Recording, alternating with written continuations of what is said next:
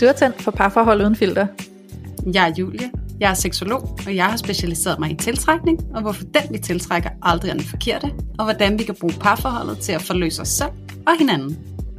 Og jeg er Louise. Jeg er selvværdscoach. Jeg hjælper kvinder med at give slip på usikkerheden, styrke deres selvværd og lære at tro på, de er gode nok. Og sammen tager vi filteret af parforholdet. Hej og velkommen her tilbage til Parforhold Uden Filter. I dag der skal vi øh, snakke om et emne, som har været længe efterspurgt af jer lyttere. Der har været rigtig, rigtig, rigtig mange runder inde på vores Instagram, hvor vi har spurgt, hvilket emne I godt vil have, vi tager op, hvor er rigtig mange faktisk har besvaret det sammen. Og det er langdistanceforhold. Og så er det bare sådan, at hverken Julie eller jeg har selv prøvet at være i et langdistanceforhold, og har derfor ikke nogen personlige erfaringer at byde ind med.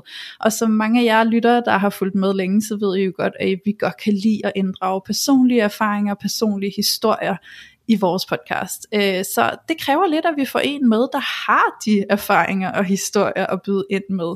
Så i dag, der har vi altså endelig fundet en gæst, som kan byde ind med, hvad livet i et langdistanceforhold faktisk byder på. Hvad er det for nogle udfordringer, der er? Hvad er det for nogle øh, værktøjer, der skal til? Hvordan håndterer man de udfordringer, der kan være, når man er i et langdistanceforhold? Og hvordan har de bedst muligt fået det til at fungere? Og det er faktisk sådan, at Julia og jeg har ikke hørt historien endnu, øhm, så vi er også sindssygt spændte på at høre alt, der er om det her langdistanceforhold, vi skal høre om i dag. Øhm, og inden vi præsenterer vores søde, kære gæst, som vi glæder os til at snakke med, så vil jeg bare lige sige hej til dig, Julie. Hej til dig, Louise. så Julie, sidste uge der sad vi jo og optog sammen hjemme hos dig, og i dag der er vi tilbage til at sidde her online i København og i Aarhus. Ja, Yeah. Det er det, og jeg synes faktisk, altså, som vi også har måttet konkludere her i den forløbende uge, det er ligesom, at når et formatet det forandrer sig, så skrider rutinen også, ikke? Ja, 100 procent, altså strukturen har stukket helt af for os. ja, fuldstændig, så det har været ja. sådan, hov, hov, hov, ja. øh, sådan, i den forgangne uge, og på den måde, så vil jeg sige, at jeg faktisk føler mig sådan helt lettet over hjemme ja. igen. ja, det er sådan rigtig tryghed, ikke? Præcis, hjemme i vores øh, vante rammer, så vi ja. bliver alt for forvirret. Det, ja. det sætter jeg pris på, og så synes jeg jo bare, at det er topspændende, at vi har sådan en spændende gæst med i dag, og jeg glæder ja. mig. Ja, det gør jeg godt Ej, Det bliver så godt. Ja, så øh, for at bryde spændingen, så tænker jeg, at vi nu skal øh, introducere Rikke Lavlund, som vi har med i dag, og hej til dig, Rikke. Hej, hej, hej. uh, so much pressure. så øh, bare for at, at keep up the pressure, Rikke, vil du så ikke fortælle lidt om dig selv? Hvem er du? Jo, det kan du tro. Jeg hedder som sagt Rikke, og jeg er selvstændig. Jeg er grafisk designer og også coach, så jeg hjælper meget solo selvstændig med at komme i gang med hele den her selvstændige drøm. Og øh, ja, så har jeg også lige startet en podcast, som en, der hedder Sisse, som hedder Selvstændig. Så øh, det er meget sådan, min hverdag er meget øh, løsdrevet, og øh, jeg går helt vildt meget op i det her med at skabe en hverdag, som man, altså en hverdag, som er på ens egne terms. Ja. Det er egentlig meget det, jeg hjælper andre med også at gøre. Ja, Oh, og det kan jeg og Julie også skrive under på. Altså, vi er jo mm. også selvstændige begge to. Og øh, det er fantastisk at kunne være den, der selv bestemmer over det hele. Ikke? Jo, lige præcis. Ja. Så øh, Rikke, du har en mand, du er lige blevet gift. Ja, ja. en måned siden. Ja, tillykke. Ej, tillykke. Tak. Så det er new married og honeymoon phase and all of that. Ej, hvor er det dejligt. Og blev I gift her i Danmark? Ja, vi, vi blev sgu gift i Æbeltoft. Uh, ja. Så er der jysk. Jeg kunne, jeg kunne anbefale. Ja. lige ude foran kanonerne. Ja, lige præcis, du ved. Hvor er det godt. Men, øh, men Rikke, vil du, ikke, vil du ikke præsentere din mand for os, og vil du ikke fortælle historien om, hvordan I mødtes? Jo, det kan du tro, det kan du tro. Øh, min mand, han hedder Akin, og øh, vi mødtes i LA. So fabulous. Øh, jeg havde et study abroad derover, og så, øh, så havde vi en, en klasse sammen. Øh, hvad hedder sådan noget? En time. Ja. Og øh, så stod han bare der og var pæn. Oh! Men øh, jeg havde faktisk en anden kæreste hjemme i Danmark, så øh, vi var bare venner øh, det første halve år der, og havde bare øh, altså timer sammen to gange om ugen, og hvor vi snakkede, og ja, øh, og så var det da det var, jeg kom hjem, så det, altså jeg vil næsten faktisk kalde mig en langdistanceforholdsekspert, fordi jeg har haft mange af dem. Eller mange af dem, jeg har haft to, ikke? Ja. Øhm, jeg havde jo netop et langdistanceforhold med min danske kæreste, da jeg var i USA. Og så da vi kom hjem, så øh, slog vi så op, og så gik der ja, nogle måneder eller sådan noget, hvor at, øh, ja, så begyndte jeg bare at skrive til Akin igen, og så fik vi bare lige pludselig sådan... Øh, startede en samtale op igen, og så sommeren efter, så var jeg over for at sige hej til ham, and the rest is history. Ja. så var han lige så pæn, som han var den første gang, jeg så ham. Nej, øhm, så kunne vi så endelig, altså, fordi han havde også haft et godt øje til mig og sådan noget. Øhm, så det var ligesom, så det var ligesom der, hvor det, altså, så, så vi byggede det faktisk langdistance. Øhm, Ja, så, så på den måde så har vi haft lidt en fordel i vores forhold, fordi vi altid har været langdistance. Vi har ikke prøvet at være tæt på hinanden og så væk fra hinanden.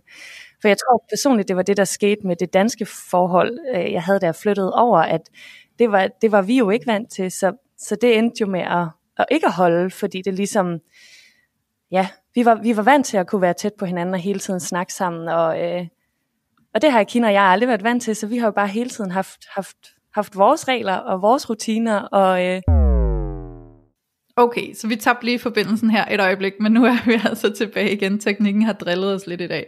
Men, øh, men Rikke, jeg tænker, at lige her, der byder det jo op til et, øh, et spørgsmål, jeg tænker, der passer lige ind i alt det, du siger. Fordi som du siger, dig og din danske kæreste, I havde jo ligesom et forhold hjemme i Danmark, og så flyttede du, og så blev det lang distance, og det var I ikke vant til.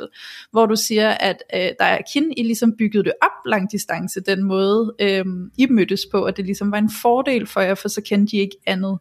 Fordi så er det oplagte spørgsmål, som jeg ved, vores lyttere også er nysgerrige på, det er jo det her med, hvordan er så omvæltningen i, at han nu bor sammen med dig her i Danmark, og I så nu har det anderledes end lang distance, fordi I nu er meget sammen hele tiden.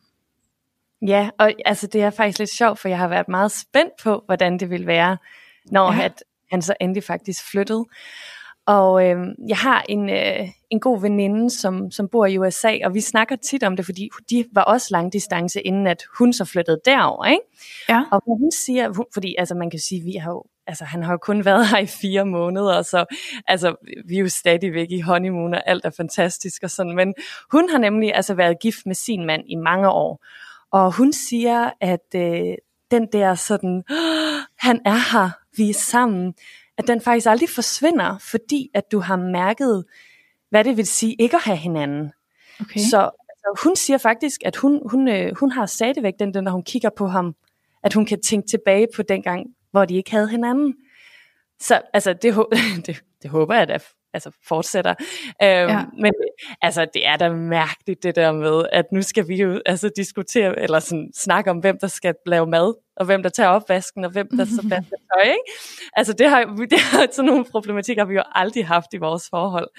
Nej. Så altså, det er jo nogle, nogle andre ting, men det er stadigvæk sådan, at, at hver morgen, når jeg kigger på hans ansigt, så tænker jeg, åh, du er her, hvor jeg, åh, jeg skal spise dig. Øh, sådan har jeg det stadigvæk. Øh, men som sagt, øh, talk to me in 30 years, når vi har været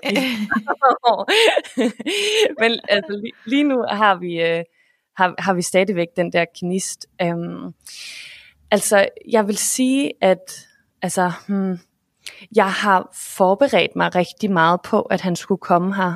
Um, jeg elsker, det, har jeg også på fornemmelsen, I gør, elsker selvudvikling, og jeg har sådan tænkt rigtig meget over, hvordan at jeg kunne være den bedste version af mig selv, nu her, når han skulle flytte.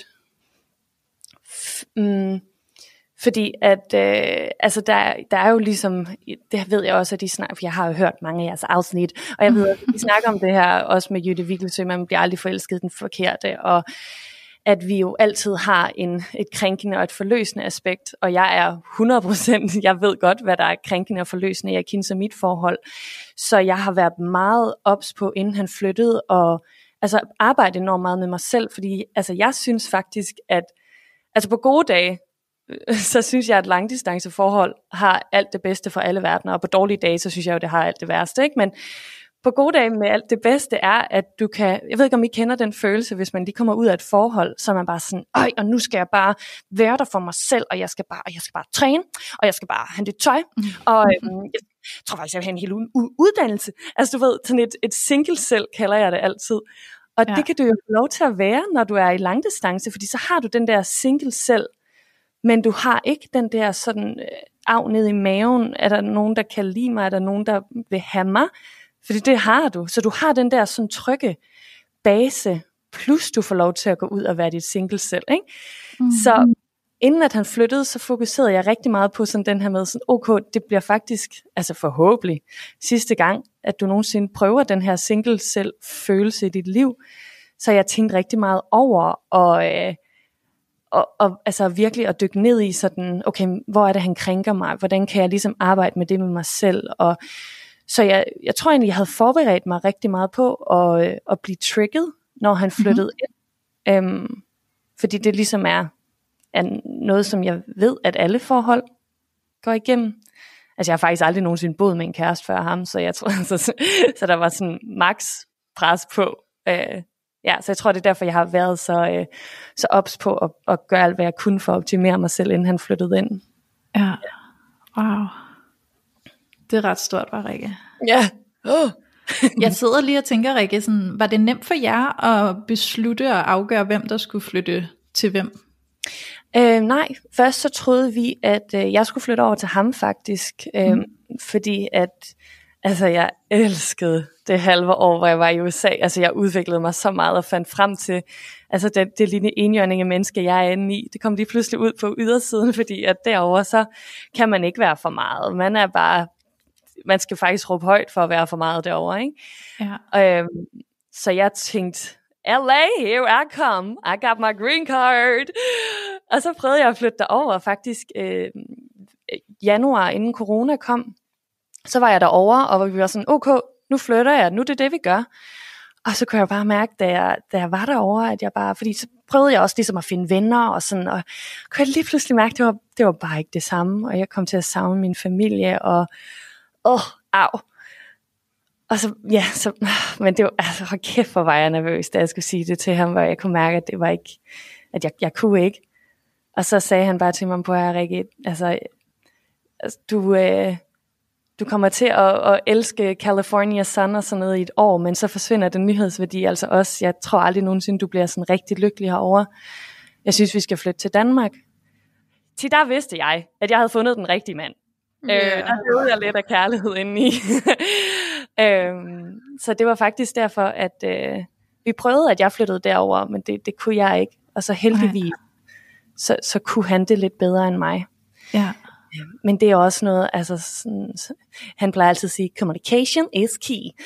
Og det er virkelig også det, vi kører med lige nu, at, at det er jo kæmpe offring, han har lavet for at flytte herover for mig. Og øh, det er jo meget pres på ham og meget pres på mig.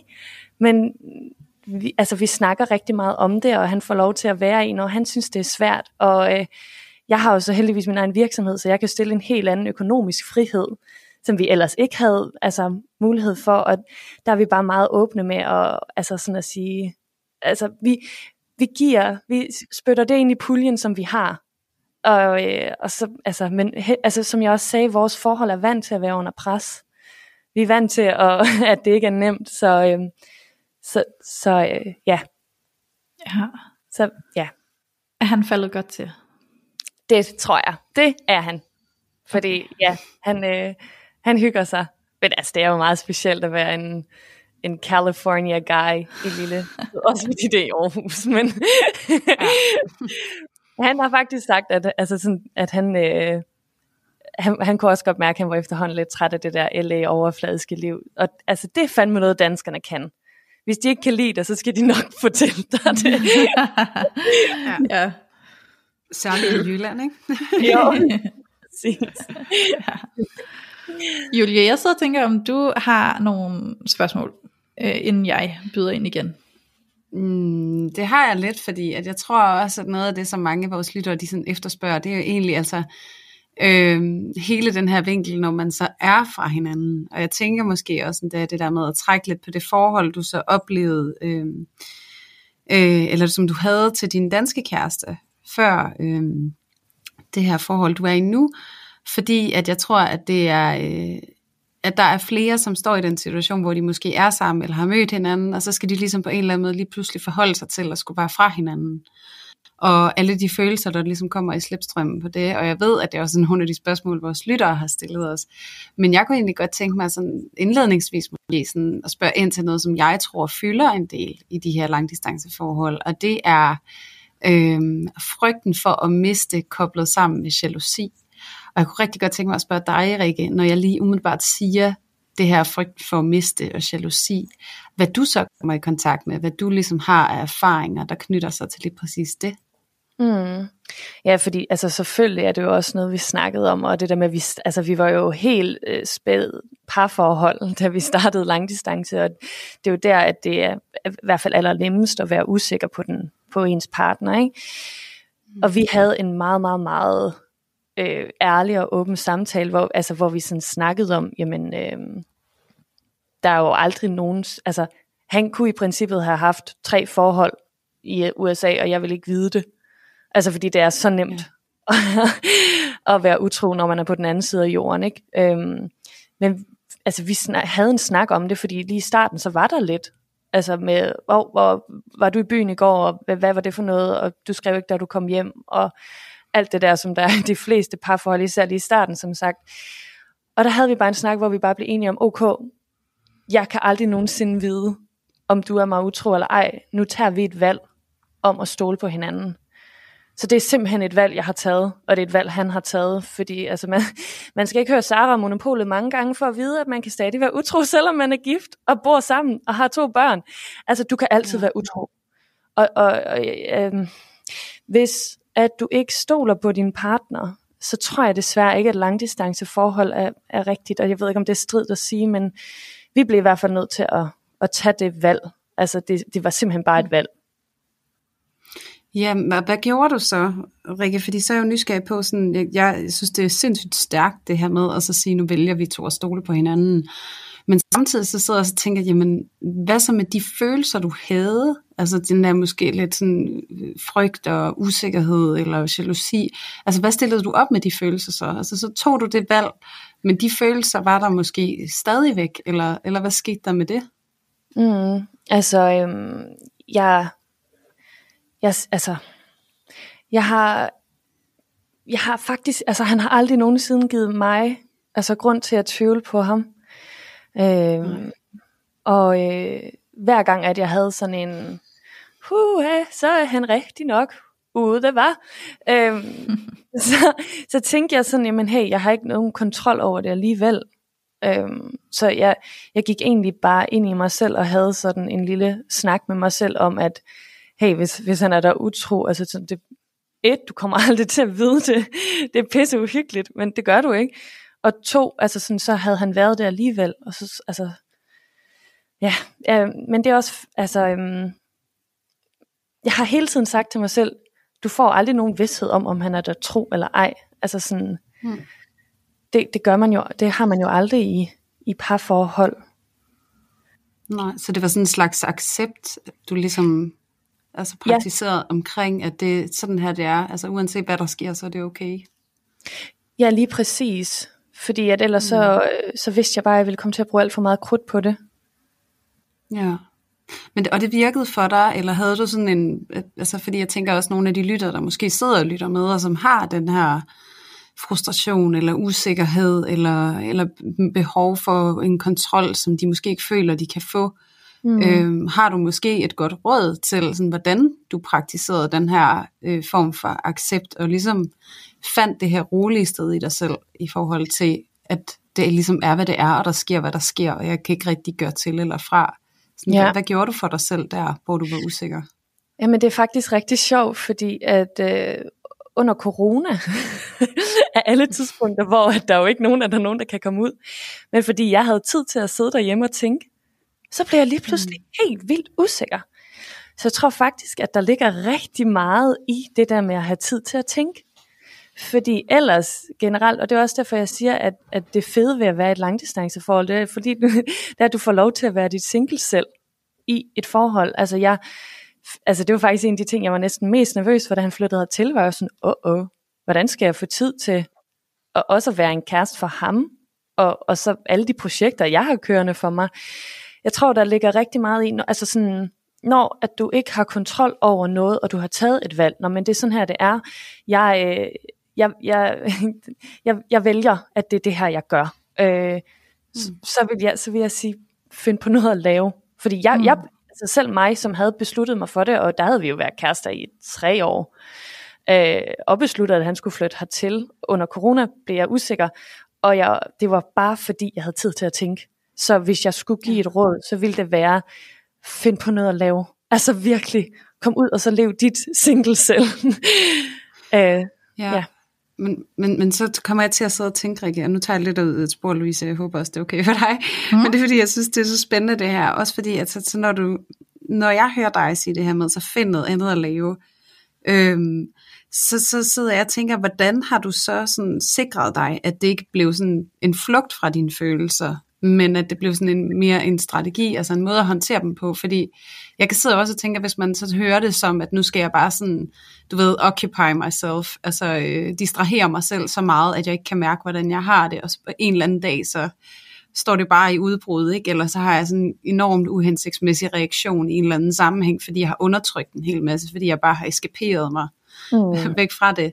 Øhm, så der tænker jeg, det er fint måske lige at få den der nuance på, sådan, hvordan man, altså du ved, distraherer sig selv, men ikke på sådan en undertrykkende måde, men, men på en konstruktiv måde.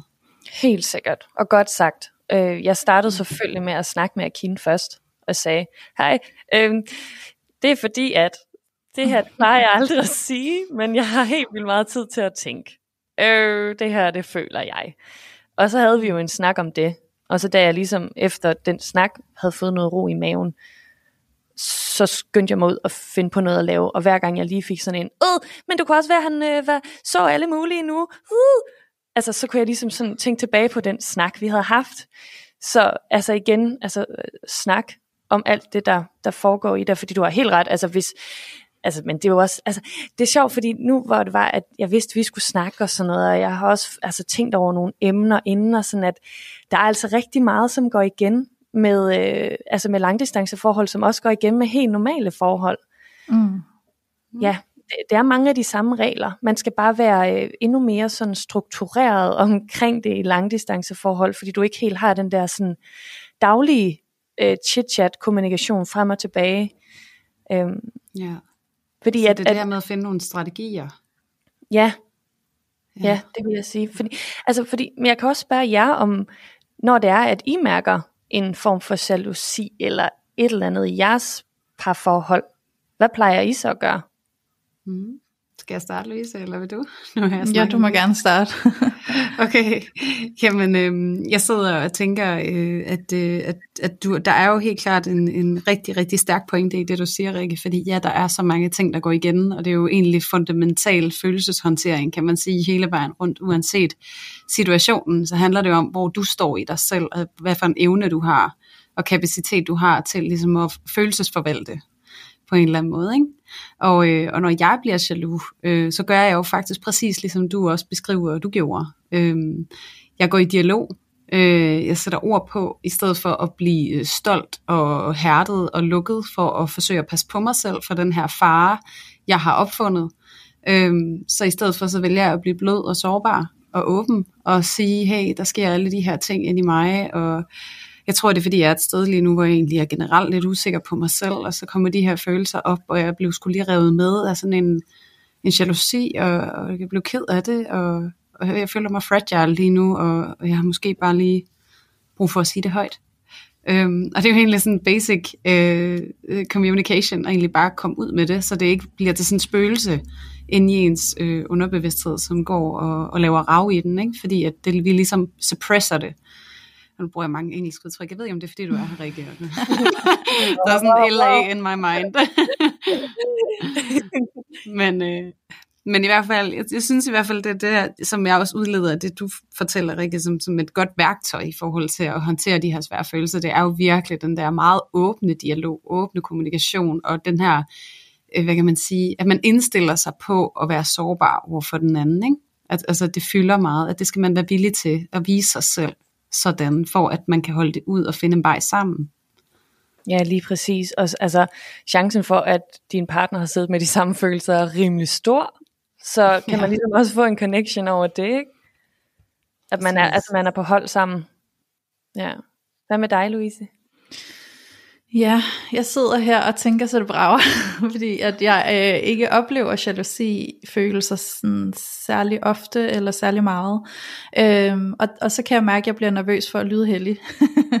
øhm, og, det, og det er fordi, at, at det er ikke for at være heldig, det er bare sådan, det er. Men jeg har oplevet jalousifølelser, og øhm, tror, at grunden til, at jeg ikke oplever det særlig meget i dag, det er fordi, jeg har arbejdet med det, dengang jeg oplevede det. Øhm, og der handlede det meget om at arbejde med nogle, altså sådan selvregulering. Øhm, mm. i form af at opdage, at det var en, en angst, og som du også siger, Julie, det jo bliver en fantasi, man bygger op ind i sit hoved. Øhm, så det handlede rigtig meget om at sådan berolige mig selv, og i virkeligheden gøre det, som jeg ofte også øh, snakker med mine klienter om, sådan at tage den rationelle hat på. Øh, sådan så jeg kan tale til mig selv ud fra et rationale frem for ud for den fantasi, der bare får lov til at stikke af, hvis, hvis at angsten skal overtage, ikke? og alle frygttankerne må få lov til at udvikle sig til kæmpe scenarier, man går og forestiller sig ind i hovedet. Ikke? Og det, er jo, det kan jo tage så meget over, at man jo, når man så kommer i tale med sin øh, kæreste eller partner, eller hvem det er, øh, kan, kan være sådan lidt irriteret, eller lidt sur, eller lidt bidsk, eller, eller andet, fordi man inde i sit hoved har gået og digtet alt muligt op, ikke? Øh, baseret på en frygt. Så, så i virkeligheden har det for mig været rigtig meget med... Øh, med selvregulering, altså simpelthen at, at tale til mig selv med en rationel hat på, og fortælle mig selv, prøv at høre, sandsynligheden for, at det er det, der sker, er ikke særlig stor. Hvis det er det, der sker, så er det ikke sikkert, at jeg ved det, og hvis jeg finder ud af det, så skal jeg nok finde en måde at deal med det, altså så skal jeg nok finde ud af, at jeg kan klare det, og så skal jeg gøre klar med mig selv, øh, hvor står jeg så henne, ikke? altså hvad er det for nogle valg, jeg vil tage, fordi ofte så tror jeg, at det der sådan freakede mig ud, når jeg var i de der tanker, det var den der frygt for, hvis det nu skulle vise sig at være en realitet, jeg står overfor, så det jeg faktisk er mest frygtsom omkring, det er, at jeg mister mig selv, fordi jeg kommer til at gå på kompromis med mig selv, og egentlig tillade, at det sker, fordi jeg ikke er stærk nok til at, at sætte en grænse og sige, det vil jeg ikke være en del af. Øhm, så der var meget med at skulle arbejde med den der oplevelse af, så hvis det nu sker, hvordan vil jeg så stå i det? Altså så er det, er det så øh, realistisk for mig, at jeg kan tilgive det, eller er det vigtigt for mig at sætte en grænse og sige, det kan jeg ikke være i, jeg er nødt til så at, at bryde relationen, ikke? og så arbejde med den styrke, der lå i, hvis jeg nu står over for at skulle bryde relationen, hvad har jeg så brug for øh, at give mig selv af kærlighed og omsorg for at kunne gøre det, og ikke ende med at sidde der og, og være en pushover, der tillader sådan noget at ske, og så sidde der og være bitter for resten af min dage, og være sur og tjekke op og holde i kort snor og alt muligt andet, ikke? Altså som jeg havde gjort, da jeg var tidligt i mine 20'er.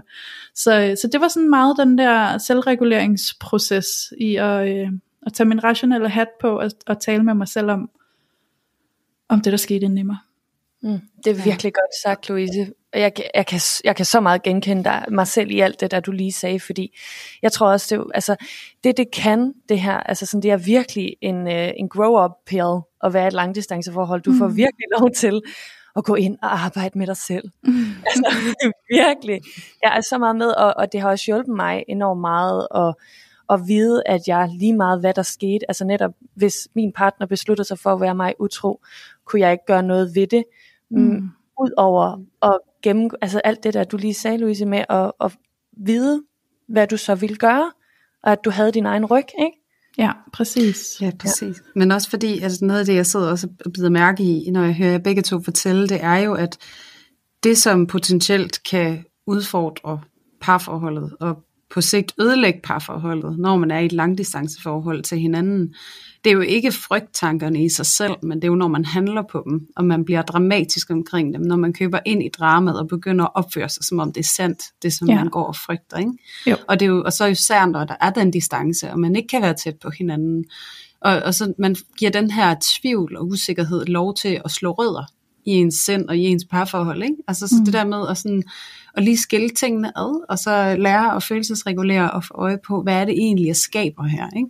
Jo. Øhm, fordi man, altså, jeg ser jo bare det her for mig, ikke? Altså sidder der en eller anden øh, kæreste, ja din kæreste for eksempel, Rikke, ikke? og hvis du så går og har alle de her frygttanker og angsttanker, og så begynder du ligesom at ændre tone og udtryk i jeres beskeder, og i jeres telefonsamtaler, og du skriver måske lidt hyppigere, eller du vil snakke lidt oftere, og din kæreste går i den anden ende af verden, ikke? og tænker sådan, hvad fanden, hvorfor er du så mærkelig lige pludselig, hvad handler det her om, og har du ikke tillid til mig, og hvad foregår der egentlig? Altså, så det der med, at vi ser, at det er os, der skaber en hel masse drama og pisker en stemning op i den ene ende, ikke? og så er det det, der laver noget over den anden ende, og så er det det, der til sidst kulminerer i ja, altså en eller anden, øh, hvad kan man sige, grand final, hvor at, vi må konkludere, at det her det er for opslidende, og det overgår vi ikke, og så er det jo faktisk, at parforholdet bliver troet, ikke? så det er jo virkelig de her tvivlstanker og bekymringstanker, som man på en eller anden måde skal have i ave. Og det ved jeg ikke, om, du, om det er noget, du også kan genkende, Rikke. Jo, altså øhm, jeg, får sådan, øh, jeg kommer sådan i tanke om noget, som, som faktisk har været virkelig interessant i udviklingen af Kins og mit forhold, fordi vi mødte faktisk hinanden, altså vi, vi var ikke et særligt godt sted, da vi mødte hinanden, og øh, normalt så, min erfaring siger mig, at der hvor du møder hinanden, at hvis I ikke i hvert fald er ops på det, så er det ofte der, I kommer til at holde hinanden, om det så er helt op, eller om det er helt nede. Men fordi netop, at, øh, at Akina og jeg, vi, altså, vi mødte hinanden nede, hvor vi begge to havde en masse sådan og drama og netop handle på, øh, på følelser og alt det der, du altså lige snakkede om, Julie. Så ved at vi ligesom var sammen og blev enormt sådan øh, øh, trigget af hinanden, ikke? Og så er vi lige kom væk, og var faktisk var væk fra hinanden i nogle måneder gjorde, at vi begge to sådan kom tilbage til vores, jeg kalder det hele tiden single selv, jeg ved ikke, hvad jeg ellers skal kalde det, men det er bare sådan et, mm. et billede på det der med at komme tilbage til sig selv og være sådan, nu er det lige mig, det handler om, og jeg skal være god ved mig. Ikke? Ved at vi hele tiden fik lov til at komme ind, blive trigget af hinanden, komme ud igen og være vores single selv og lige reflektere lidt over, hvad der egentlig skete, hvad man selv kunne gøre anderledes, hvilken grænse man ikke fik sat, da man var i konflikten, og vi så kunne møde hinanden igen, blive trigget på en anden måde fra hinanden igen, tænke over tingene, finde tilbage til os selv, blive trigget igen. Det gjorde, at vi lige så stille sådan fik, fik øhm, bygget hinanden op, øh, fordi, og der var vi så bare heldige, at vi øh, udviklede os i samme retning. Øh, jeg kom bare lige til at tænke på det nu, hvor du snakkede om alt det her med at være opmærksom på, hvor man selv kommer ind med, med dramaet, og hvor man selv øh, digter ting og sager op i hovedet og lader det gå ud over den anden og ændre adfærd. Og sådan. Ja, vi formåede at bruge pausen væk fra hinanden på at, at udvikle os selv og tænke over, hvad vi egentlig, hvor vores egen øh, del af, af dramaet lå, og hvordan at vi kunne møde hinanden igen som et, en bedre version. Øh, det, det var virkelig, øh, altså jeg var også igennem en dyb depression, imens at vi var i langdistanceforhold. Altså, det var en rigtig, rigtig svær depression. Og øhm, der tror jeg faktisk måske, det var rigtig godt, at vi ikke var sammen. Så jeg ikke fik hævet ham ned. Øhm, men, men at netop, at når, når vi så mødte hinanden igen, at, at vi kunne, altså sådan et, det er selvfølgelig altid sådan ekstra exciting, når vi så så hinanden, fordi det var sådan, øhm, men ja, det, det, det gjorde, at, øh, at han for eksempel ikke blev holdt nede af min depression. Og da jeg så kom ovenpå igen, så kunne møde ham som en ny, frisk version, fordi han havde ikke lige mødt mig for en uge siden, og holdt mm. mig fast i den, jeg var. Altså sådan, øh, ja. det, var, det var virkelig interessant, og noget, vi har snakket om. Ja, så det der med, at du måske faktisk også er sådan, altså så kan man jo se det fra mange vinkler, ikke? men man kunne godt se det, at du sidder med den depression, og han ikke ligesom bliver trukket ind i den oplevelse sammen med dig, at, at når du sidder i det, at du også kan få den der fornemmelse af, at det er noget, du også selv kan klare på en eller anden måde, hvor at, at, hmm. at den anden, man godt kan komme til at tage lidt over på hinanden, ikke? og heller lyst til at fikse det for hinanden. Og med det sagt, så, så er det jo også, altså en depression er en voldsom tilstand at være i, og særligt hvis man er alene i den. Og jeg sidder og bliver nysgerrig også i forlængelse af et spørgsmål, vi har fået fra et lytter. Øhm, det her med, altså hvordan er det så at være der og have så meget brug for omsorg og nærhed, og ikke at kunne modtage den eller og måske også hvis du har hørt fra Akin, hvordan det var ikke at kunne give dig den omsorg. For det er jo også noget, det jeg kan høre på vores lyttere, sådan, jamen, hvordan kan vi være der for hinanden på den måde, øh, tæt og nært og intimt, når at vi ikke kan være omkring hinanden fysisk. Sådan, så kan du ikke fortælle lidt om det? Altså, øh, hvordan fungerer det for jer? Jo, altså, øhm, et lidt som du siger, jeg, jeg oplevede jo at, øh, at finde ud af det selv. Så det, altså det er der noget power i, at jeg ligesom kan kigge på mig selv og sige, I did that. Og øh, i forhold til, hvordan det var for Akin, så tror jeg, altså ved jeg, at han synes, det var meget specielt. Øh, men, men igen, så jeg er meget, øh, jeg tror meget på det her med, at, at, at, at jeg skal tage ansvar for mig, og du skal tage ansvar for dig. Så øh, mm, altså, jeg tror, jeg tror sgu, hvis jeg skal være helt ærlig, så tror jeg, det er en af de ting, man må acceptere ved at være i langdistanceforhold. At han, han, han var ikke min number one go-to person, fordi han var der ikke. Men til gengæld, altså sådan, så fortalte jeg ham om de altså, overordnede ting, der skete, og gav ham en lille update. Og jeg tror egentlig også, det var helt fint i form af, som jeg også sagde, at han ikke blev trukket ned øh, i depressionen sammen med mig. Øh, øh, ja, Ja, og der hører jeg faktisk også noget med, at sådan noget som også Louise og jeg, vi ofte taler ind i, faktisk måske sådan at afromantisere partnerskabet ja. en lille smule, at det faktisk kan være en ret fin ting at gøre nogle gange, fordi at vi kan, kan have den her forestilling om, hvad det er for en rolle, vi skal spille i hinandens liv. Øh, det her med at være hinandens øh, salvation in life, altså sådan, vi skal altid kunne forløse hinanden, vi skal altid være tilgængelige for hinanden, vi skal være hinandens øh, number one go-to, som du lige sagde før også, ikke? Øhm, og det er jo måske også faktisk en oplagt mulighed for at opnå en eller anden form for selvstændighed, og måske se mere sit parforhold som en ressource frem for en nødvendighed. Sådan kan jeg i hvert fald godt høre det, når du fortæller, jo. Rikke. Helt jeg tænker også, at der er noget i at opdele det der go-to i nogle områder i sit liv. Altså at uh, go-to ikke behøver at være ens partner i alle områder af livet, men at der kan være nogle områder, hvor ens partner er go-to, og så er der nogle andre områder i livet, hvor måske ens venner er go-to, eller en god veninde, Præcis. eller familie, eller whatnot, ikke? Altså sådan, så man fordeler det lidt, at det hele ikke skal læne sig op af partneren, ikke? Mm. Ja. Det er også enormt meget pres at ligge på et menneske, synes jeg generelt. Ja, jeg kan det, i hvert fald det tror jeg også, vi alle sammen. Nej, det er jo, mm. jeg tror det du skal til at sige, Rikke, det er det der med også selv at være den, der øh, er nogens go-to i alt. Ikke? Altså det er jo også meget at skulle, at skulle stå i. Mm. øhm, jeg tænker, vil det være okay, at jeg stiller et nyt spørgsmål? Ja. Ja, jeg er nemlig nysgerrig på hele det her afsavn, der jo kan opstå, når man er så længe væk fra hinanden. Øhm, nu ved jeg ikke med dig, Rikke, men Julia og jeg, vi har jo før snakket om kærlighedssprog. Og øh, helt personligt så er øh, det fysiske kærlighedssprog sådan mit primære.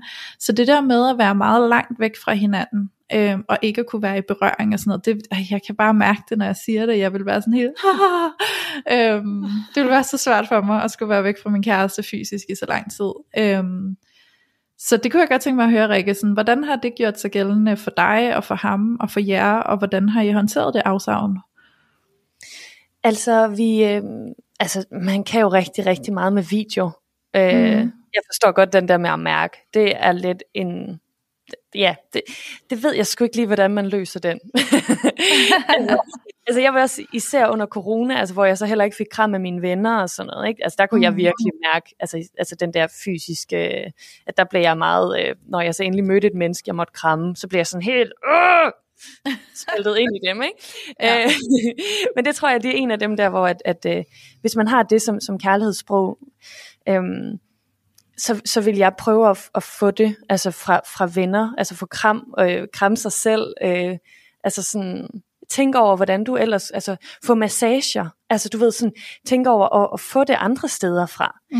Øh, men nu, hvis vi skal tage det tilbage til det der med savn, øh, så gjorde vi det, at at øh, hver morgen, når jeg, der havde jeg et normalt corporate arbejde, da, da vi var altså meget lang distance, der øh, hver morgen, når jeg gik på arbejde, så ringede jeg lige til ham i de der 5-10 minutter. Så havde vi den der sådan daglige sådan frem og tilbage, og ikke så vigtigt øh, med sådan noget chit-chat, du ved, ikke? Det var ikke så dyb, og det var den der sådan mm. hverdags hyggelige snak, vi så fik, plus at vi vidste, det kun var 5-10 minutter. Øh, og så, altså, jeg har også hørt, imens at jeg var i øh, langdistanceforhold, der hørte jeg også en masse podcast, apropos, om langdistanceforhold. Og der går der faktisk et rigtig godt tip, og det var at have en, øh, altså sådan finde på ting, man kan have sammen. For eksempel øh, en playliste, man har sammen, hvor man sådan begge to øh, tilføjer musik på den, så når man hører den, så ved man altså sådan, det, det er vores, den Ej, det laver vi sammen. Ja, at det sådan, blive kreativ på, hvordan man kan være hinandens hverdag, selvom man ikke er der. Der er også nogen, hvor de, det har jeg så aldrig spillet, men øh, der nævnte de også det der word feud, at man kan jo spille det sammen. Øh, fordi ja. der svarer man jo også hinanden. Altså sådan, have de der små hyggelige ting. Øh, ja, altså det er jo bare at sætte sådan noget brainstorm på, hvad man kunne gøre. Øh, men, men at, sådan, at prøve at blive en del af hinandens rutiner, tror jeg var, øh, var rigtig godt. Men som sagt, der var vi jo også øhm, vant til at aldrig at have hinanden 100% hele tiden. Øh, så jeg tror, der ligger rigtig, rigtig, rigtig meget i sådan en god gammel forventningsafstemning, ikke også? Mm. Hvor meget vil vi gerne snakke sammen, og hvornår vil vi gerne snakke sammen, og hvordan, altså hvor meget, hvor meget kontakt har du brug for? Altså sådan også at blive enige om sådan, nu hvor du så sagde, Louise, jeg ved, jeg har behov for berøring, eller det er måske ikke, det er måske ikke så rart at få at vide som kæreste, der sidder på den anden side af jorden, så måske du skulle sige, så nu har jeg tænkt mig at få en masse massage og være god til et eller andet, men at man ligesom sådan snakker om de behov, man hver især har, Øh, fordi både Akina og jeg er meget selvstændige, så vi har selvfølgelig savnet hinanden, men vi har også været meget enige om at ikke at snakke sammen hele tiden. Øh, så mm. jeg tror, jeg tror den, øh, altså i forhold til savn, så tror jeg det er rigtig vigtigt, at du finder ud af, hvilke behov du har, øh, og hvilke behov din partner har, og hvordan I ligesom kan lave en strategi, som passer sammen, så I begge to får mm. tilgodeset jeres behov. Jeg tror meget, det er sådan nøglen. Ja, det tænker jeg giver rigtig god mening. Ja, det tænker jeg også. Og så sidder jeg også og tænker det der, altså jeg sidder også og tænker personligt ind i, sådan, hvor, altså prøver at mærke mig ind i, hvor, der, hvor jeg vil være i forhold til den her konstellation. Og jeg kan også mærke, Rikke, når du så siger det her med, at, øh, at nu fysisk berøring, det betyder også meget for mig. øhm, øhm, og så det der med at sådan selv at skulle generere det, eller få det andre steder. Og der har jeg det jo sådan personligt, og det kan også være, at der er nogle lytter derude, der har det sådan, at jeg er enormt privat i forhold til berøring. Så det der med bare at få det af andre, det kunne være en udfordring for mig. Øhm, og, og så når det endda er mit kærlighedssprog, ikke, så er det jo særligt, øh, så kan vi godt sige hashtag hårdknude, ikke? Øhm, fordi det er lige pludselig det, vi har. Og, øh, og der kan jeg altså sige, så er personlig erfaring, øh, selvom det har været grænseoverskridende, øh, så har det stadig været utrolig givetigt øh, at så gå til for eksempel øh, zoneterapi, eller gå til mm. et eller andet body SDS, eller et eller andet, men det der med, at det er en professionel, øhm, fordi det kan være, faktisk være ekstra svært med nogen, der måske sådan er ret tæt på, men ikke sådan, du ved, ligesom ens kæreste, ikke? Øhm, og det, så det var bare lige sådan en lille bitte tip til, at sådan, fordi der er ikke nogen forventning, der er kun den, der skal give, øhm, og en, der skal modtage, og den er bare fuldstændig skarpt trukket op, ikke? og så kan det, man godt lidt bedre give sig hen til det nogle gange, så det er jo bare lige, noget, jeg sad og kom til at tænke på, at åh, det bliver svært ved det der med sig bare lige selv. Også fordi det er jo også samtidig, altså berøring, og man kan godt selv stille sin hudsult i et eller andet format, det er jeg udmærket klar over, men der er også det der med, at det er en anden en, at man ikke selv er den, der fører hånden på en eller anden måde, som er noget ganske særligt også, det der med, at vi er jo mennesker, og vi er sociale væsener, og vi har behov for det her, og altså, jeres spædbørn dør, hvis ikke de har hud til hud kontakt, og det er jo et godt udtryk for, hvor vigtigt det faktisk er for os, at det er noget, vi også oplever med andre mennesker. Mm. Øhm. Jeg sidder også og tænker, at øh, til det du siger, Julie, sidder jeg så tænker, at jeg vil også gerne skælne den generelle hudsult, og så det der behov for at være fysisk nær med min kæreste, fordi jeg må indrømme, at jeg har ikke særlig meget hudsult sådan ved siden af det fysiske berøring, jeg har behov for med min kæreste. Så hvis, ikke, altså, hvis jeg skulle antage, at mig og min kæreste, vi boede på hver vores side af kloden for en periode, øhm, den der lyst til at have berøring med ham, og få et kram, og mærke ham tæt på, at dufte hans hud og den slags, øh, det er noget helt andet for mig, end, end sådan en generel, øh, et generelt behov for at blive berørt øh, ja. af, af andre, eller af mig selv. Øh, Øh, så det er to forskellige behov for mig i virkeligheden. Og jeg har det jo ligesom dig, Julie, med berøring fra øh, Gud og hver mand. Det har jeg det lidt svært med. øhm, så, øh, så jeg sidder sådan og tænker sådan, også igen det der med duft, ikke? Altså det her, mig og Julie, vi har jo også snakket om det før, altså der er noget over den der duft af ens øh, partners hud, der kan noget helt særligt, ikke? Så jeg sidder og tænker, at jeg tror egentlig, at jeg ville sørge for at have en, øh, en trøje, eller et eller andet, han havde haft på, som dufter godt og grundigt af ham, og så kan jeg gå sådan, enten gå i den, eller lige dufte til den hver dag og smile lidt over det, ikke? Altså på den måde igen, som du også siger, Rikke, med playlister, hvor man begge to lige tilføjer noget i ny og næ, som man ikke ved, der kommer, og så kan man mærke hinanden, ikke? Sådan, gud, du er der, ikke? Altså, øhm, ja, så det tror jeg faktisk, at øh, vil være en af de løsninger, jeg vil prøve af. Ja, jeg har også mm. hørt, at der er en, der har gjort lige præcis det der med t-shirten, og så putte ja. den ned i en pose, ned i en plastikpose, så holder Som bevarer, ja. Nej, altså, jeg, har, jeg, har, jeg har virkelig et opfølgende spørgsmål, jeg rigtig godt kunne tænke mig at stille lige nu, hvor vi snakker ja. om fysisk berøring, og, øh, og det der med at have adgang til hinanden. Øhm, og du må endelig øh, gå til din helt egen grænse, Rikke, altså, hvis det bliver for juicy. Men øhm, jeg kunne rigtig godt tænke mig at vide, og det ved jeg, at nogle af vores lyttere også godt kunne tænke sig at vide, hvad fanden stiller man op med det der sexliv, når man er så langt fra hinanden? Hvordan, hvordan har det fungeret for dig eller for jer, og hvad er der noget, du kan give videre der i forhold til, hvordan I ligesom har håndteret det, dig og Akin? Mm. Altså, ja, nu skal jeg jo også lige huske på, at, at jeg er jo ikke den eneste i forholdet, så jeg kommer også jeg kommer til at være meget respektfuld omkring ja. det emne. Øh, altså, jeg kan jo kun tage udgangspunkt i mig selv. Og øh, mm. men ligesom med, med alt det andet, som jeg også lidt har i hvert fald forsøgt at få frem som en pointe, så har jeg brugt den her tid på meget at fokusere på at lære mig selv at kende. Altså, øh, altså virkelig udnytte tiden, sådan en e Pray, Love, øh, der findes altså rigtig meget, jeg håber ikke, du hører det her, mor. Øh, men der findes rigtig meget godt legetøj på nettet. Altså, du ved, du kan, du kan virkelig altså, være der for dig selv. Øh, og, og undersøge det, øh, og, og have det sjovt med det.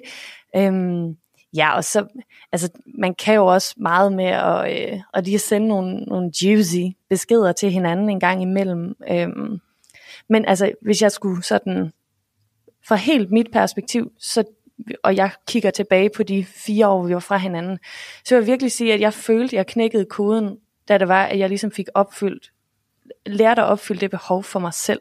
Og det var mm. igen sådan enormt empowering. Jeg synes, det er sådan hele temaet, når der jeg bliver ved med at tænke altså på langdistance på, for, på langdistance forhold. Ja. Øh, så er det hele tiden at komme tilbage til det her med, hvor empowering jeg har opdaget det er, at, at finde en måde, hvor jeg kunne klare mig selv på alle punkterne. Og det er jo ikke så... Øh, så forhold, og nu bliver vi bare et menneske, men måske apropos det, I snakkede om før med at fjerne lidt alt det her øh, romantiske, øh, eller hvad hedder, du sagde det så klogt lige før, Julie, det der med at romantisere. Nå, tak Louise, lige præcis. Ja, øhm, og så egentlig mere se det som sådan en, nu får jeg lige lov til at, at være der for mig og undersøge mig, Øh, undersøge mig, det lyder også lidt voldsomt nu, vil jeg lige sige. Men I ved, hvad jeg mener. ja. øh, ja, mm, altså fordi, at, at jeg håber, at mm, hvis man sidder i et langdistanceforhold, og altså som du sagde, Louise, hvis du så skulle forestille dig, at din partner skulle væk i et halvt år, eller i en periode, altså det, jeg siger det også, altså sådan med, med for eksempel at blive selvstændig, det er ikke for alle. Øhm, og man skal ikke gøre det op med sig selv, om, om det er noget, man har lyst til, fordi det er ikke det samme som at være sammen hele tiden. Øh, altså jeg har tænkt over nu, når jeg kigger tilbage, at jeg tror faktisk, det var perfekt for mig, fordi jeg har haft en lille smule tendens til at have en lille bitte smule sådan commitment issues. Ah. Og det der med at vide, at han var langt væk, det gjorde, at jeg kunne slappe helt af, for jeg vidste, at han aldrig nogensinde ville komme ind sådan, øh, og overtage no, altså sådan, jeg, jeg, jeg synes, det var rart, at jeg, at jeg lige fik ham i små doser, til at jeg til sidst var klar til at åbne 100% op. Altså sådan, øh, så jeg, jeg tror faktisk, at det var den måde, jeg skulle ind i et forhold, hvor at jeg lige så stille, altså kunne få lov til at åbne mig lige så stille. Um, ej, jeg spørg, ej, må jeg spørge ind til det der, Rikke? Ja. Jeg sidder jo og tænker sådan, du siger commitment issues, og så popper min radar op, ikke? Altså, og så tænker jeg, så tænker jeg også det der med, at, øh, at så sådan som du beskriver det, det der med at få ham lidt i små doser, ikke? Altså sådan en uh, slow approach. Yeah. Det var godt til dig. Yeah. Øhm, og så tænker jeg, det er jo virkelig, altså sådan, det kunne jo godt være sådan et forløsende aspekt, hvis man skulle bruge de der øh, Jytte Vigelsø termer, ikke? Altså, og så tilsvarende, så kunne jeg også være nysgerrig på, sådan, hvordan du oplevede sådan det krænkende aspekt, sådan i modsætning til det, fordi jeg tror også, det er noget af det, der kan, det kunne være sådan en god eksemplificering for vores lyttere til ligesom selv at få øje på, at der er noget, som måske kan være forløsende for dig, og så tilsvarende er der også noget, som kan virke krænkende for dig. Øhm, og jeg ved ikke, om du selv har opdaget det, sådan, hvad var så det krænkende i det der lange distance? Var det at skulle have usikkerheden, eller ikke at ville knytte sig, eller hvad var det, hvad gik det ud på? Men jeg tror bare, det kunne være fint at stille op, hvis du vidste, hvis du sådan havde fået blik for det. Mm. Mm, altså jeg ved, jeg, det, kan være, det kan være, at vi kan psykoanalysere os sammen til det, frem til det sammen. jeg er sammen med to damer, som gør det her for a living, så det kan, I er ved hermed velkommen til at dig into my brain. Nu åbner jeg lige med noget. Og det er, at øh, jeg ved, at det krænkende aspekt i vores forhold sådan generelt er, altså jeg har været og stadig er, nu skal jeg da være med at lyve for mig selv. Jeg synes, at det er lidt uhyggeligt, det der med konflikter. Og det ved jeg, det, ja. han, eller det er han pissegod til. Øh, det har han været vant til i hans opvækst, og det er han bare i, og du ved, så, så skændes vi, og så bliver vi gode igen, og så er vi videre. Og der ved jeg, at han, det er der, hvor han krænker mig. Hvad? Ja, kan du, kan du så ej, er du færdig, Rikke? Eller så Nej, det er fordi, jeg kunne, jeg kunne høre, der var en, der sådan, som om, at en af jer skulle til at sige at, noget. Det var mig. Okay, skide godt. Kom med et. okay, nu skal jeg lige prøve at se, om jeg kan fange tråden igen. Øhm, men det er fordi, du siger det her med konflikter. Øhm, og så, jo, så kom jeg til at tænke på, at det måske, kunne det hænge sammen med det her med dine commitment issues? Altså du ikke, du måske ikke har lyst til at få mennesker så tæt på, at I kan komme i konflikt med hinanden, fordi ja. at jo mere du har menneskerne i strakt arm, jo færre konflikter vil der også opstå. Mm, lige præcis. Ja. ja. Okay. Ja, så, så jeg, jeg skal ikke kunne sige det i de der langdistance... Øh, altså vi havde selvfølgelig også nogle konflikter, for det har man jo, men ja, ja, ja det lød som om du ville sige noget mere, Julie. Nej, men ikke nødvendigvis. Øhm, jeg var bare lige nysgerrig på lige præcis den sammenhæng, og så sidder jeg selv lige nu og funderer over, sådan, jamen, hvad den store sammenhæng så kan være, ikke? i at, at du har en langdistance kæreste, det passer dig egentlig rigtig godt. Øhm, fordi så får du ligesom det her commitment issues, kan man sige, øh, stimuleret en lille smule, ikke? fordi så bliver du hjulpet lidt på vej. Øhm, mm-hmm. Men på samme tid, så kan jeg være nysgerrig på, sådan at altså, øhm, hvordan den der konfliktskyhed, den så fyldte for dig, da I var væk fra hinanden. Fordi jeg tænker jo ikke, at, at det ikke har været til stede, men jeg kunne godt være nysgerrig på, hvordan har det så set ud for dig? Ja, mm, Altså, vi har, altså vi havde selvfølgelig, altså konflikter, mens vi var fra hinanden, men, men flere havde vi heller ikke.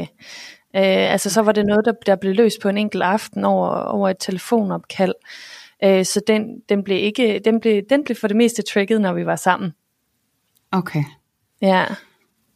Okay. Øhm, så der blev du egentlig ikke sådan helt vildt aktiveret? Kan man, vil det være rigtigt at sige det? Ja. Ja, okay. Nå, men så er det jo, altså så sidder jeg jo og bliver kun endnu mere spændt på og sådan, at følge med i, hvad der så kommer til sådan at ske, når I skal leve sammen. Altså sådan, ja. Og på noget hinanden. altså, altså, øhm, og jeg ved ikke om, jo, hvad siger du, Rikke? Jamen, altså, det, er jo, det er jo netop en af de her ting, før jeg snakkede om, at jeg forberedte mig meget på, at han kom. Mm. At, at øhm, at det er at det er en af de ting, som jeg har virkelig gået igennem, og tænkt sådan, okay Rikke, nu skal du lige forberede dig selv på, nu flytter han jo ind, og så kommer du nok til at blive trigget noget mere, end du gjorde før, og han kommer også til at se dig i nogle forskellige situationer, hvor han virkelig altså, kommer til at, du kommer til at lukke ham 100% ind. Så det der med commitment issues, det nytter altså ikke noget at have det nu. Øhm, så så jeg, jeg gjorde rigtig meget i, altså sådan, de sidste par måneder, inden han flyttede, altså der var jeg, der var jeg i, i full on terapi øh, med mig selv, og øh, altså for at være forberedt på alt det der. Øh, jeg tror, det handler meget om, øh, ja, som meget selvudvikling handler om, det handler jo ikke om, at vi skal fikse os selv nødvendigvis, men det handler om at være meget opmærksom på, hvor vi har nogle huller i, i, i vores øh, ja, relationer, i måder at agere på. Ikke? Og ved, at jeg er meget opmærksom på det nu, så, øh, altså fordi vi har jo også været sammen i fire måneder nu, så vi har også lige fået slippet de værste kanter, ikke? Okay, så var vi lige så heldige at have et lille udfald i teknikken igen her. Men øh, nu er vi altså øh, stærkt tilbage, og øh, nu er vi jo faktisk også ved at nå en afslutning her på afsnittet. Øh, men inden vi gør det, så har vi faktisk et sidste spørgsmål, vi rigtig gerne vil, øh, vil stille Rikke og øh, høre lidt indsigt omkring til jer lyttere, fordi der er det her tema med sådan, hvordan ved man, om det holder i længden. Så hele den her tvivl, man måske kan gå med. Og Rikke, nu sagde du jo, at nu har I, I boet sammen i de her 4-4,5 måneder, måneder, og lige har fået slebet de værste kanter og så videre, og det er jo nu, hvor I sådan øh, er nået dertil i jeres relation, hvor I er i længden, ikke? og skal sådan mærke det der, at holder det eller holder det ikke, og, og så videre. Ikke? Men hvilke tanker har du gået med i forhold til den der tvivl om, kommer det her til at holde i ja. længden? Ja, fordi altså, heldigvis kan man sige, så har jeg ingen tvivl overhovedet i maven lige nu. Så det, Nej rimelig heldigt. Dejligt. Jeg på mine fingre, ikke? Ja. Øhm, men jeg havde det ret meget inden. Altså, ja. og det, det tror jeg skulle være virkelig normalt. Øhm, ja, måden jeg sådan øh, fandt, fandt ud af at deal med den tanke, var meget at, at spørge mig selv, okay, men Rikke Lavlund, vil du fortryde det, hvis du stoppede det nu? Og hvis svaret det er ja, så ved jeg, at, at så bliver jeg jo ligesom nødt til at fortsætte. Altså der, mm. altså der er jo ikke nogen, der ved, om deres forhold det holder. Det er jo Nej. en, øh, altså igen, så er det en, en evig ting i forhold, om det er langdistance, eller om det er øh, tæt på distance. Ja, ja distance. Lang ja, lige præcis. Lige præcis. Godt, godt sagt. Så altså, jeg blev bare ved med at spørge mig selv, også når det var svært. Altså sådan, især selvfølgelig, når det var svært. Så spurgte jeg mig selv, jamen, det her det er også, den bruger jeg jo meget, meget ofte i mit liv med at gå frem i tiden og spørge mit, mit 80-årige selv, eller mit, øh, mit selv, der ligger lige altså på mit dødsleje. Det lyder lidt voldsomt, men øh, følg med. Øh, fordi at øh, hvis jeg sådan ligesom teleporterer mig selv frem i tiden, og enten spørger mit 80 år selv, der er freaking smart, og har bare har perspektiv på livet og alt det der, eller Rikke, der ligger lige inden hun skal dø, og tænke tilbage på sit liv. Det er tit, jeg lige spørger de to, om hvad skal jeg gøre i den her situation lige nu, for de har bare, altså sådan, de ved, hvis det er, at øh, jeg kunne mærke, hvis det var, at jeg slog op med ham der, den flotte mand fra LA, der hedder Kim, så vil jeg kraftet med fortryde det. Altså, så vil jeg hele tiden have sådan en, hvad nu hvis? Ja. Tænk, hvad det kunne have blevet til, ikke? Hvad nu hvis? Og så længe at jeg blev ved med at spørge de to om det, og de blev ved med at sige, jamen du vil fortryde det, du bliver, du bliver, nødt, du bliver nødt til at løbe efter den her. Så, mm. så, må, så må det være en fejl, du bliver nødt til at begå. Altså, øh, mm. Fordi det, det, det er vigtigere, at du så ligesom kan se dig selv i øjnene, når du kigger tilbage på dit liv. Du gik, du gik fandme efter det. Du gav ja. det sgu et skud. Jeg synes, det der det er så fint sagt, Rikke, egentlig, og jeg kan godt stemme i med den måde, sådan at gå til det på, altså tvivlen, ikke? Altså mm. det der med, altså generelt, jeg tror noget af det, som er vores største problem, særligt i forhold til kærlighed, det er, at vi er så bange for at mærke smerte. Så vi gør alt, hvad vi kan for at prøve at komme det i forkøbet og regne den ud. Og altså alle de her øh, strategier, vi har for at undgå nogensinde at opleve smerte. Øhm, og jeg tror, at noget af det, som jeg hører i det, som du også beskriver, Rikke, det er jo det her med et eller andet sted, at ture lade sig erfare, og så se smerten som sådan en, en naturlig del af det at leve, og være i live, og, og give noget af sig selv, og være til rådighed for livet, ikke? Altså at tage det med sig, som et naturligt vilkår, i stedet for noget, vi for død og pine prøver at undgå. Fordi jeg tror også, det, det er særligt med, måske med et langdistanceforhold. Det kan være, du ved det meget bedre end mig, Rikke, men det er jo tit noget af det, der også komplicerer det op i vores hoved. Ikke? Altså, det er jo fordi, vi er så bange for, at det skal komme til at gøre ondt på os. Øhm, og hele den frygt for, at noget skal gøre ondt på os, gør jo faktisk, at vi netop kan komme til at vælge en enorm vigtig relation fra, eller noget, som kunne have blevet utrolig smukt, og hvis det havde fået lov at folde sig ud, ikke? fordi vi er så bange, så vi tør simpelthen ikke at lade os selv erfare noget, som er ukendt for os. Mm. Ja, godt sagt. Ja, rigtig godt sagt. Det er så godt sagt. Det er virkelig noget med at invitere ind det her med at ture, at der også kan være smerte med på vejen. Ikke? Øhm, mm. Og så synes jeg, det er så fint, det du siger, Rikke. Jeg bruger den samme metode med, at når jeg skal tage store beslutninger, hvor jeg kan være i tvivl, jamen måden jeg tapper ind i min intuition, det er faktisk ved at tænke, okay, hvis jeg nu forestiller mig, at jeg ligger på mit dødsleje, vil jeg så tænke, ej, en skam, jeg ikke ture og prøve det der af. Ja, eller vil jeg tænke, det er fint. ja. Og der er det bare som om, at der kan jeg mærke rimelig instantly, at uh, det der, det skal jeg eksperimentere med, det der, det skal jeg prøve, det der vil jeg være ked af, og ligge og tænke, ej, hvorfor fik du ikke det med her i livet, ikke? Altså, mm. så var der en del af dig selv, du ikke opdagede. Ja, lige præcis. Ja. Det er som om, det sætter bare alt i perspektiv. Det gør det, fordi jeg kan ja. lynhurtigt mærke, om det er relevant, eller om det er lidt ligegyldigt. Præcis. Ja. Præcis. Ej, ja. det er jeg helt glad for. Jeg er ikke alene. det er så Den er skidegod. Når jeg tænker på mit parforhold, tænker jeg på den dag, jeg skal dø. Hvad? okay. No joyful. Men det virker. ja, det gør nemlig. Ved I hvad, øh, og nu er det ikke kun jer to, nu, øh, nu, nu er vi tre, fordi jeg tager den så meget. Altså, jeg hørte den der var enormt gratis. Altså, den er Velkommen. Så god. så til alle jer lyttere, der sidder derude og øh, skal tage nogle store beslutninger og er lidt i tvivl, skal I bare tænke på den dag, I skal dø. ja. Think of death. så kommer svaret til jer. Ja, yeah, join the dark side, and you will know where the light is. Ej, det er hammerende godt. Øhm, jeg tænker, at lige nu er det den perfekte note at runde af og sige tusind hammerende mange gange tak for i dag. Selv tak, ja. det var en fornøjelse at være med. Det har været en kæmpe fornøjelse at have dig med, Rikke. Dejligt, og helt mærkeligt at snakke altså sådan om privat, øh, altså sådan parforhold. Det er jeg slet ikke mm. vant til at snakke om, men det er spændende. Og I er gode til at stille spørgsmål. Jeg kan godt mærke, det er det, I gør. ja, det har været så dejligt. Og også helt vildt dejligt, fordi du har faktisk altså virkelig steppet op i dag, Rikke, synes jeg, med en enorm åbenhed. Øhm, og, og jeg synes, det er så beundringsværdigt, fordi at det er virkelig altså, en kæmpe gave, som du er med til at give videre til rigtig mange, der sidder og lider af noget af det værste, man kan lide af, og det er tvivl og frygt. Mm. Øhm, så at tale lidt øh, væk fra det og ind i, hvordan at det også kan være rigtig godt. Jamen, øh, så ville guderne det, er jo sådan, altså hvis der er sådan nogen, det er der nogen, der tror på, men de ville det simpelthen sådan, at vi lige skulle afbryde sådan aller sidste gang, og så lige midt i Rikkes ros. Ja, altså, der er ikke nogen, der er påvirket, vel? Men altså, you know what I mean. Mm. Fordi I var her.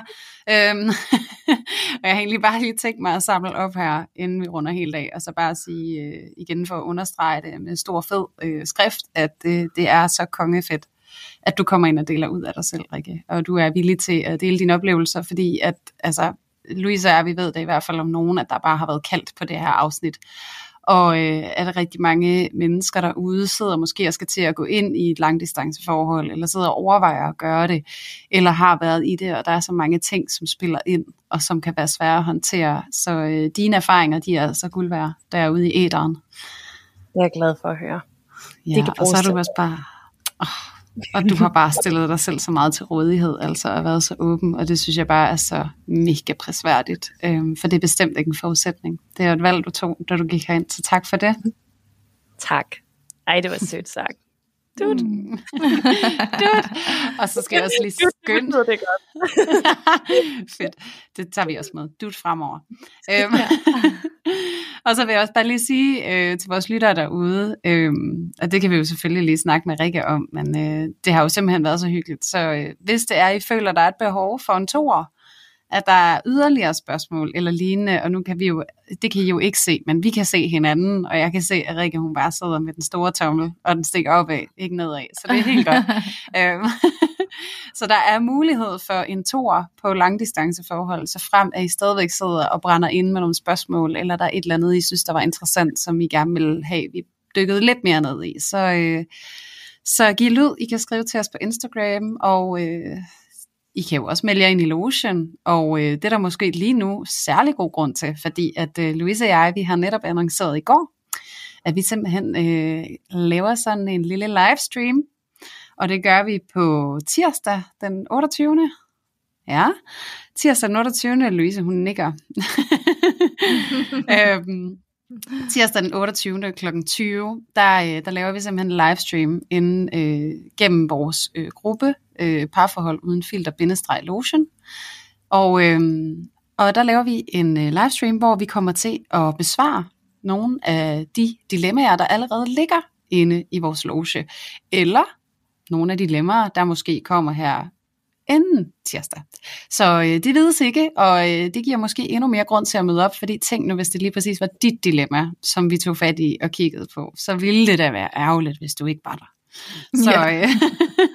så kom ind i vores øh, gruppe på Facebook. Ja, kæmpe ja. opfordring til, at I kommer med ind, og vi håber jo også, at det bliver sådan en af de livestreams, hvor I kan sidde og være lidt med og stille nogle spørgsmål og sådan noget undervejs, fordi det, det der med at skabe noget i fællesskab med jer, det er jo altså i mig væk det absolut sjoveste for os. Så det ser vi enormt meget frem til, og øh, hvis ikke I allerede har gjort det, så må I også rigtig, rigtig gerne smide en anmeldelse ind på Apple Podcast eller en lille håndfuld stjerner. Øhm, det sætter vi enormt meget pris på, når I gør, fordi at så er I altså med til at støtte os i vores arbejde, og støtte os i at blive ved med at lave den her podcast til jer, så øh, det er så kærkommet. Så tusind tak til alle jer, som har gjort det, og alle jer, som lige nu sidder og er i gang, eller på vej, eller har tænkt jer at komme på vej lige om lidt. det, det er værdsat, og det skal I bare vide. Ja. Og, øhm, og så også lige en anbefaling, tænker jeg, til hvis der sidder nogen derude af vores lyttere, som øh, er selvstændige, øhm, at lytte med på jeres podcast, Rikke. For hvad det er det for noget? Jeg er meget glad for. Jamen, det er bare en podcast om at være selvstændig, og det er ikke som sådan en um, business strategy podcast. Det kommer vi selvfølgelig også lidt med, vores tips og tricks. Uh, men det handler faktisk mere om alle de der følelser, der er bagved at være selvstændig. Altså øh, frygt, uh, uh, hvad skal jeg, hvordan tør jeg at stå ved mine priser, og altså sådan, vi synes, det er lidt mere spændende at snakke om alle de menneskelige ting, som man går igennem, når man gerne vil øh, være så øh, modig og hoppe ud som selvstændig. Og den hedder bare selvstændig, og man kan høre den alle steder. Og hvor er I bare gode, at I siger det. Tak! Men det er jo bare en gave, Rikke, som du og Sisse lægger ud til verden, så hvorfor skulle vi ikke annoncere den? Altså det er jo, hvis du sidder derude som solo selvstændig, så kan jeg skrive under på alt, hvad Rikke siger. Der er så mange følelser. At gå selvstændig er en kæmpe selvudvikling. Du kommer virkelig i møde med mange frygtfølelser i dig ja. selv, og tvivl, og alt muligt andet, du skal gennemgå. Så det er da bare eminent at kunne få støtte til alt det igennem sådan en podcast, som I laver. Ja, det kan frygten imposter syndrome herom godt skrive under på. Der er, der er mange genkendelige temaer og følelser, og nu har jeg jo lyttet lidt, og det er en rigtig fed podcast, og den er også virkelig, virkelig godt produceret, så den er også meget behagelig at lytte til. Ja. Øhm, så det er en kæmpe anbefaling herfra, og, øh, og med det, så vil jeg altså også bare lige en aller sidste gang sige tusind tak for i dag til jer begge to. Så tak, tak for i dag. Tak for i dag. og øh, så ikke mindst også et tusind tak til alle jer vidunderlige lyttere, som der endnu en gang har været med til at tage filteret af parforholdet.